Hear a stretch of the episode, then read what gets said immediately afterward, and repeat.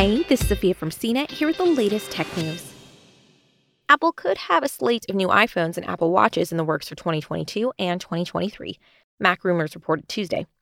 Citing a note to investors from analyst Ming Chi Kuo, Mac Rumors said Apple may be planning two new iPhone SE models for 2022 and 2023. The 2022 model could arrive mid year with 3 gigabytes of memory. It could be followed in the next year by one with 4 gigabytes of memory, a bigger display, and other feature changes.